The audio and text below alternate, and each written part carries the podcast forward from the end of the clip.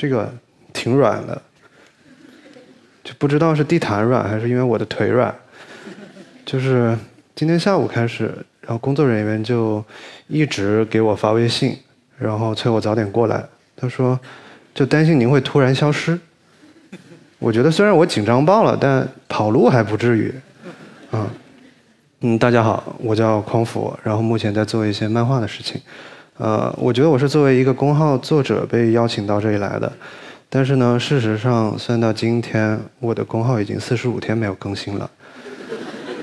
前一前几天吧，有媒介公司的人过来问，就说你们是不是被封号了？其实没有，那就没有。也会有读者在后台 非常语重心长的留言，就一个小姑娘的头像，她说更新吧，我快老了。就看完非常愧疚，非常那个唏嘘，但快了，就很快就更新了。我这个演讲的题目叫“怎么就突然做起漫画了”啊？要说起这件事情的开始呢，事情需要回到二零一七年的春天。二零一七年三月，国家颁布了一条非常严苛的政策：北京购房资格调整，非经济人士纳税从连续五年改为连续六十个月。购房资格从严，这对我来讲导致了两件事情：一，我买不了房了；第二，我的手上突然有了一大笔闲钱。我就想，哇塞，我可以有好长一段时间不工作，然后在没有收入的情况下还可以继续生活下去，就当时觉得特别兴奋。然后呢，我就同时找到了我当时也在同家公司组里的同事刘畅。我在唆使他，要不我们一块做点什么事儿吧？就是可能有一段时间没有收入，你可以吗？刘畅说：“我有老公。”我想他的意思可能就是可以，对。然后 我们就商量了一下，决定一起开始做漫画了。啊，做一做漫画。那做漫画的第一步呢？就我们有步骤有方法嘛？做漫画的第一步想得很清楚，学画画。坦率的讲，不管是刘畅还是我，我们都只是在九年制义务教育里面上过美术课，我们不会比任何一个普通正常的成年人画得更好。当时我就在网上搜各种培训班啊什么之类的，找了一堆，然后呢就找到一个环境很好的油画班，然后决定就报了那个油画很酷嘛，嗯，然后报了之后，嗯就去呗。老师呢会挑一些名家的作品让学员。去临摹，当然你也可以选择自己想画的东西发给老师，提前发就好。那我就把我想画的东西发给老师了。老师当时的反应是：这特么是什么？我就解释了一下，我明天想画的，拜托老师了。老师想画什么？又追问了一遍。啊，我又发了一遍。老师很抗拒，但我就苦苦哀求嘛。然后，不管怎么说，我还是画了。就这个过程还挺顺利的，老师还夸我有天赋，而且到最后还非常大度的把我的作品和其他学院的作品摆到了一起，就其乐融融，对吧？嗯，就因为第一节课很顺利嘛，然后就我就渐入佳境了，然后就开始自己的创作。接下来就画了一个痰盂，嗯，然后老师又问我这特么又是什么？我还反思了一下，我觉得这大概表达了一种，就有一个痰盂，有一天突然发现自己原来不是花瓶的沮丧感。这大概就是我经常会有的那种心情啊什么的，嗯。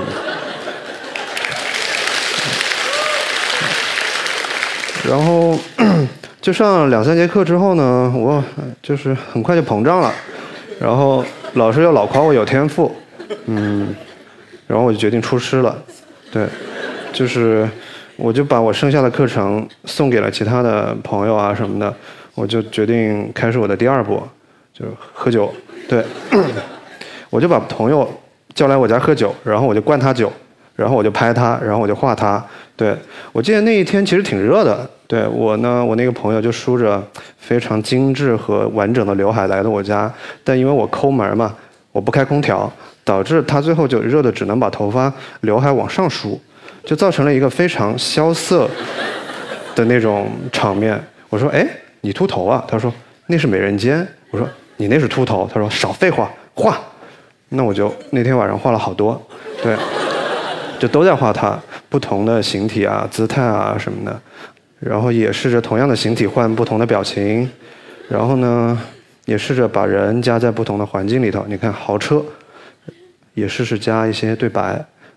我做了各种各样的尝试，然后我就把这些尝试都拿给刘畅畅仔看，他说：“嗯，差不多了，我们开始吧。”然后那就开始了，我就开始写一些小段落，然后一些以及一些稍微完整一点的故事，然后刘畅呢就注册了一个公众号，叫做匡扶摇，啊，我们就开始在上面发我们的就是稍微能看一点的作品，啊，记得当时我们对这个画面的要求呢是，不至于引起观者强烈生理不适就可以了，啊，但是后来比如说到今天啊，就反思还是有些没有做到。当时也会偷懒了，比如说有一些那个脚本文字内容，我觉得不值得专门一画，我就会直接把草稿发出来。但好像就有一部分那个读者还挺喜欢。然后我也画了很多我的朋友吧，就我请他们吃饭，然后呢要求他们摆我要的动作和姿态，他们也不关心我给他们写了什么样的台词，就是反正就很配合啊，就觉得很有趣。然后有的时候就比如说画了快一年、一年多到现在啊，就很多。就我人脉已经耗尽了，就会重复嘛。对，就你看这是同一个人，有的时候呢就画的很精英，有的时候就画一个猪鼻子上去，这也是同一个人。有的时候就画成那个秃头的猥琐男，有的时候就加上胡渣和这个浓密的头发。对，我们做的漫画其实一开始都是在新媒体上发出来，包括到现在也是啊。做新媒体就得学习追热点嘛。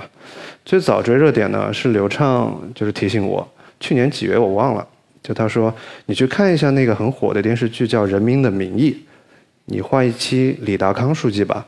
我说哦好，然后我就去看了十几集，画倒是画了，就是最后糊里糊涂呢，反正就 画成了一个格斗漫画。就是李达康书记的头，加上这个神奇宝贝超梦的这个身子，然后还有一些你看必杀技，高兴光波，非常酷的一招。对，其实我那个那段时间画了挺多的武侠啊、格斗啊什么之类的，就是自己过瘾嘛。但是就没人看。对，即便我在已经有过几篇稍微有影响力的作品之后，有了一些读者之后，再发武侠，还是没人看。然后有读者会在后台留言说：“求求你了，别画武侠了吧。”我说不。那个时候其实有一个类似采访体的漫画叫《回答不了》系列，其实在网上已经比较受欢迎了。按照其他朋友的那个说法，是我应该乘胜追击，多画几篇那个。然后呢，我紧接着又画了两篇武侠。我记得刘畅在我最后一篇武侠的那个开头写了一段引言：“朋友们。”让我们一起见证这个公号的自取灭灭亡吧，就非常准确。画完这几篇武侠之后，其实呢，我也就过瘾了，我就开始尝试画一些呃我过去所不了解的人，然后试着试着去表现他们，试着去呈现他们的处境。然后呢，我画了一些老人了，然后也画过就是外来务工者，然后也画过理理发店老板。画过通信工程师，然后也画过一堆作家和猫，嗯，还画过一个科幻，然后当然有时候也捏橡皮泥了，就是在比较长的这个所谓的创作的过程中吧，很多时候都会失去感觉啊，就是你不知道你那个东西到底好还是不好。这个时候呢，我就会把东西拿给刘畅看，但刘畅有时候出于安慰我或者是想催促我快点写完的心态，就也不会跟我说实话，所以呢。我就会结合他的语言评价，加上他的表情，一起来判断他的真实反馈。就比如说，如果是这个表情说还可以，那就是还可以；如果是这个表情说还可以，那就是别作了，赶紧写完吧。啊，如果是这个表情说挺好的，那可能真的是挺好的；如果是这个表情呢，注意很微妙，跟刚刚其实有区别。对，如果是这个表情说挺好的，那可能就是好是挺好的，但是看着挺累的啊，就就就这个意思。然后这样的那些表情啊、口头评价、反馈啊，其实有各种排列组合，因为相处了很久了嘛，所以基本上我都能判断出来。对，啊，就说到我们现在目前在做的这件事情呢，我和刘畅还是有一个那个自己冷静的判断吧。就是和那些画画、画漫画画了很多年的那些朋友比，我们其实非常简陋，然后就非常糟糕。有时候碰到他们都不好意思说自己是做漫画的，对。但是我自己对自己在做的事情有一个准确的描述的话，我觉得应该是我们是在以漫画为载体做一些叙事的创作练习。我会想起我以前翻书啊。就是我很喜欢的导演杨德昌，然后他小时候就很喜欢画漫画、看漫画什么的，然后画完给自己身边的朋友看。我就去找杨德昌特别喜欢的手冢治虫的《火之鸟》来看。我看的时候我就感觉，哎，杨德昌在他的作品里的那些讲故事的节奏啊、气质啊、氛围，原来是来自于这儿的。至少我是这么觉得。所以对我来讲呢，我一直觉得我就还是一个初学者。就是未来很长一段时间，啊，我的就是主要的精力还在于提升自己的能力，就是希望试着做一些好的，或者是越来越接近于好的东西。好，讲到现在，就是我的那个一年的创作经历已经讲完了。然后呢，当时对了一下稿子，发现这个时间撑不满。刘畅就提了一个建议，说要不你再从头讲一遍。我觉得也行，所以大家好，很高兴来到一席。对，然后这一次呢，事情往远一点拉，回到小时候，就是我不知道大家怎么样啊。我小的时候就会发现自己有一些独特的天赋，或或者说闪光点也可以。就我发现我这双手啊，跟别人不大一样，我可以做到这件事情。就这样看可能比较明白，非常震撼。我不知道你们行不行啊？就是我，我整只手都可以哦。啊，我那时候在班上调查了一圈，发现就是几乎没有人可以在不经过长期训练的情况下达到这种程度。对，我觉得类似于某种杂技吧。然后我就表演给我妈看，然后我妈呢就把我送到了舞蹈班。对，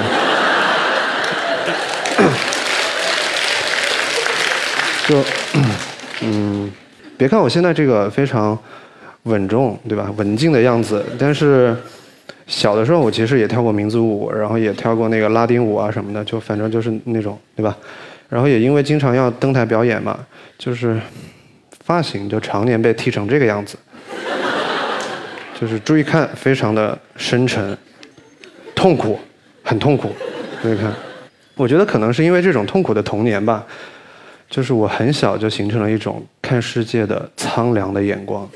对，就是我记得那个我们小时候搬家，然后搬到新家，我爸妈就很喜欢他们那个他们卧室的吊灯，大概是这个样子，比这个好看。然后我爸就会看着那个吊灯说：“嗯，真好看，既像两片叶子，又像个嘴唇。”我当时就说：“嘴唇啊，分两半哎。”父母的卧室你知道吧？然后我爸就很生气，瞪着我：“你看事情怎么这么阴暗？”也可能是因为童年的发型一直受掌控吧，就长大获得了自由之后呢，就开始疯狂报复性的留长发，对，就是各种留长发。然后有时候看到朋友圈哪个，就哪个朋友留的刘海好看，我也会剪一个，赶紧把这张图关掉。嗯，对。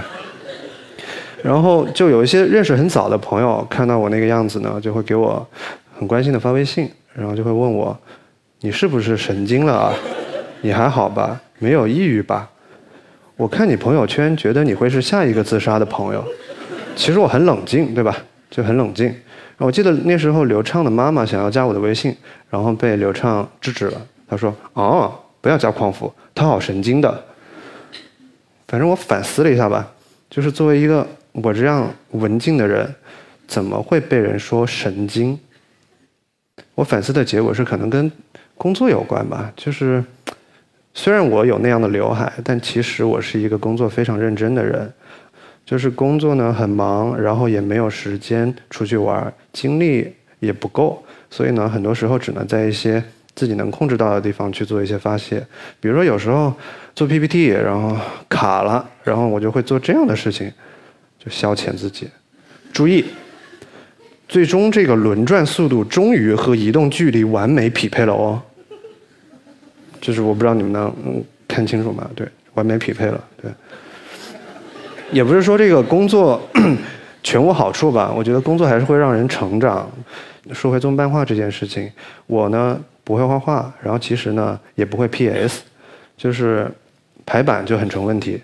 但我们是职场人士嘛，我们就用职场办公软件去解决这些东西，全都是用 PPT 排的。对，直到现在也是。你这样看其实还可以吧。再说回工作带来的那种压抑感吧，就是其实我觉得劳累啊、辛苦啊都还没什么，我觉得也还好。但重要呢，就是自己会有些遗憾吧。在你在上班的过程中呢，你会有一种幻觉，我不知道大家会不会有，我是有了。就你总觉得你自己身上还有一些。天赋还有一些才能没有被开采出来，没有被激发出来。工作当然会激发你的才能或者开采你的潜力，但对我来讲，没有开发出我自己最想开采的那部分那部分潜力，所以就变得非常扭曲。然后我记得有一次，就反正听歌吧，其实也是一首老歌，但是那次听特别有感触，百感交集。就是崔健的那个《时代的晚上》开头一句，一听就完全崩溃了，就是没有新的语言。也没有新的方式，没有新的力量能表达新的感情，当时就就觉得不行了，停了，就觉得是啊，就是作为生活在这个时代的人，怎么样作为个体去找到自己的表达？我要表达些什么？怎么做呢？力量在哪儿？就很难嘛。然后当时想了一晚上，也没有结论，很沮丧，就倒头就睡了。然后时间过了很长一段时间。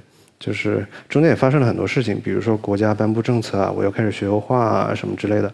直到有一天，我去找刘畅的路上，突然有另外一首歌，就是浮现，就是歌词浮现在我的脑海中，就其实很很少想到那首歌了。大风车啊，吱溜溜的转，这里的风景啊真好看，天好看，地好看，还有一群可爱的小伙伴。我当时见到刘畅，我就跟他说，我要回老家，我要去找我的小伙伴。我觉得我得找到一种，就以前找回一种以前纯真的看事情的视角，我得找回那种东西。然后我又想到刘畅以前给我发过一张图，就是他在朋友圈看到一个妈妈发的，小孩子第一次吃荔枝，就是真的只有小孩儿第一次吃荔枝才会真的像看待苹果一样看待荔枝，对吧？非常天才啊！我希望我也能找到。就是某种眼光吧，所以我就回到老家。那回到老家吧，就住回我以前长大的那个房子。其实那个房子已经十年没人住了，我爸妈也不住在里头，我就住进去。家徒四壁，非常简陋。冬天呢，因为空调也不好使，有时候冷到晚上，我只能去浴霸下头看书。我呢就住在那儿，然后白天呢就出去避难，就去咖啡咖啡馆工作，晚上回来睡觉。然后，因为我们老家其实也就那么几家咖啡馆，有的时候我的朋友就经常在他们朋友圈里加的卖化妆品的微商的相册里看到我的身影。请注意，能找到我吗？对，心无旁骛、聚精会神的工作。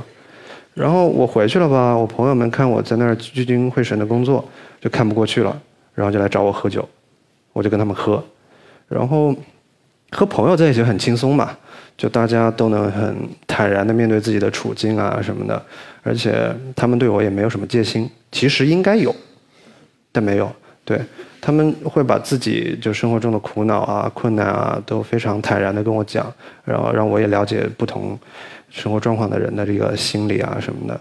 对，然后甚至在喝酒喝多了之后呢，也会不顾他们老婆的脸色。邀请我去他们家的客房睡，啊，甚至把老婆晾在主卧，跑来客房陪我睡。就是其实我也没有邀请了，对就，而且有的朋友啊，他就打鼾特别严重，我不堪其扰。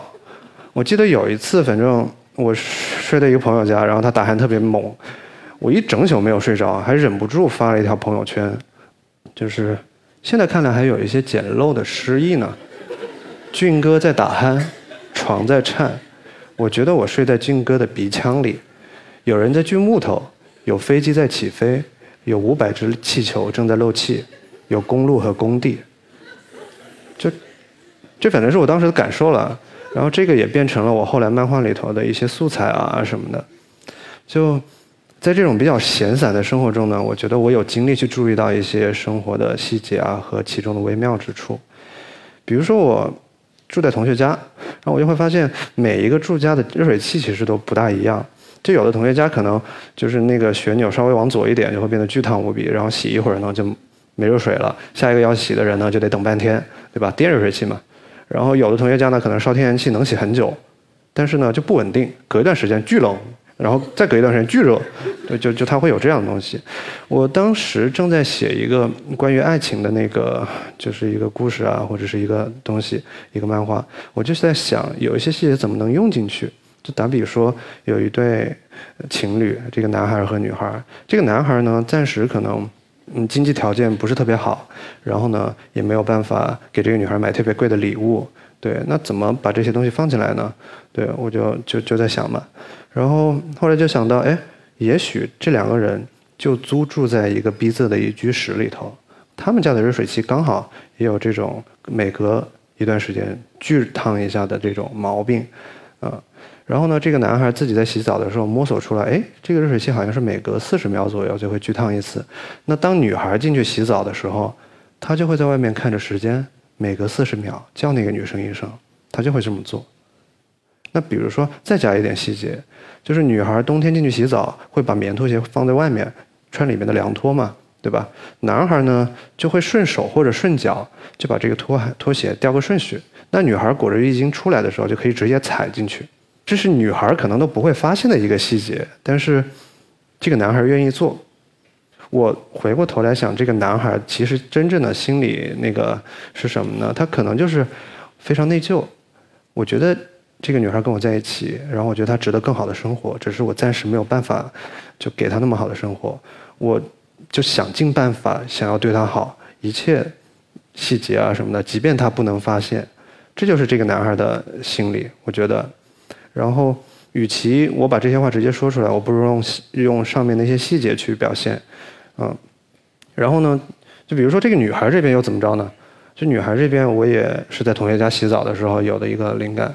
就是我在同学家洗澡，就发现他们家那个沐浴露啊、洗发水啊，我都不是特别能认清楚，因为他们可能都是微商代购买的日本产品啊，或者是韩国的啊什么的，分不清楚。有的时候我以为是洗发露的东西，我一挤出来特别稀啊，然后挤出来的洗发露特别稀这一点，反正就让我想到很多酒店里头或者是饭店里头，他那个洗手液里面会兑水嘛，就就给客人用，其实也能洗，对吧？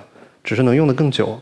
然后我也会想到，我小的时候，我妈有一段时间突发奇想，就是变得异常节俭，也开始往洗发水里头灌水啊，甚至有一段时间，她会买非常便宜的洗发水，灌到飘柔的大瓶子里面给我和我爸用，但很快就被我们识破了嘛，对，嗯，然后我就想，这个女孩可能就是她也会做这种事，往里面灌水，其实完全没必要，但。她可能她妈妈小的时候也做过这样的事情，她就会觉得这可能就是一件有仪式感的事情。就是当我踏踏实实决定跟这个人认真在一起的时候，我可以做很多事，就是这可能是她的心理，对。然后我觉得这些细节会让，比如说一对人物丰满，或者是有更多的细节，会让更多的人的那个情感找到那个实在的落落脚点。然后就比如说另外一个细节，也是我睡同学家，我住客房嘛。然后他们是主卧，我就会发现客房的枕头和主卧的枕头其实不一样，对吧？主卧会更好啊，主人自己睡嘛，这很正常。但是呢，我就设想，如果有一对夫妻，丈夫有一天突然发现，哎，老婆的枕头跟我不一样，明显好很多，我不知道，这个就会变得很微妙。就是其实老婆买了可以告诉他嘛，或者什么之类的，但是他是自己发现的，这个就处境就会有点区别。我觉得呢，对生活的这些观察和思考，就可以得到很多细细节，而细节可以就表达人物的处境嘛。然后我自己也在琢磨和摸索学习怎么样去表达，或者是就是趋势啊什么的。我会看很多梗概了，自己也试着学习写大纲啊什么的。就我会发现一件事情，就是有一些非常好的作品和一些非常差的作品，他们的梗概其实差不多，几乎是一样的。你细致去想呢，就是说，我觉得观众或者是读者其实很难被梗概打动，更多的时候呢。我们是被藏在梗概下头那些丰富的细节所打动的，当然结构也很重要了。嗯，讲到这里呢，其实 我自己的这个去年开始做漫画的经历也讲了两遍。其实我发现，不管是故事啊，还是那个人物个人的经历啊什么的，其实可以讲很多遍。就是如果你的能力足够的话。每一遍都可以讲得很精彩，就是你可以摘取不同的东西来讲它嘛。对 我自己的能力其实有限了，就是还很长一段时间还需要学习啊、摸索啊，是一个门外汉。就是辛苦大家听我讲这么久了，谢谢大家，真的讲完了。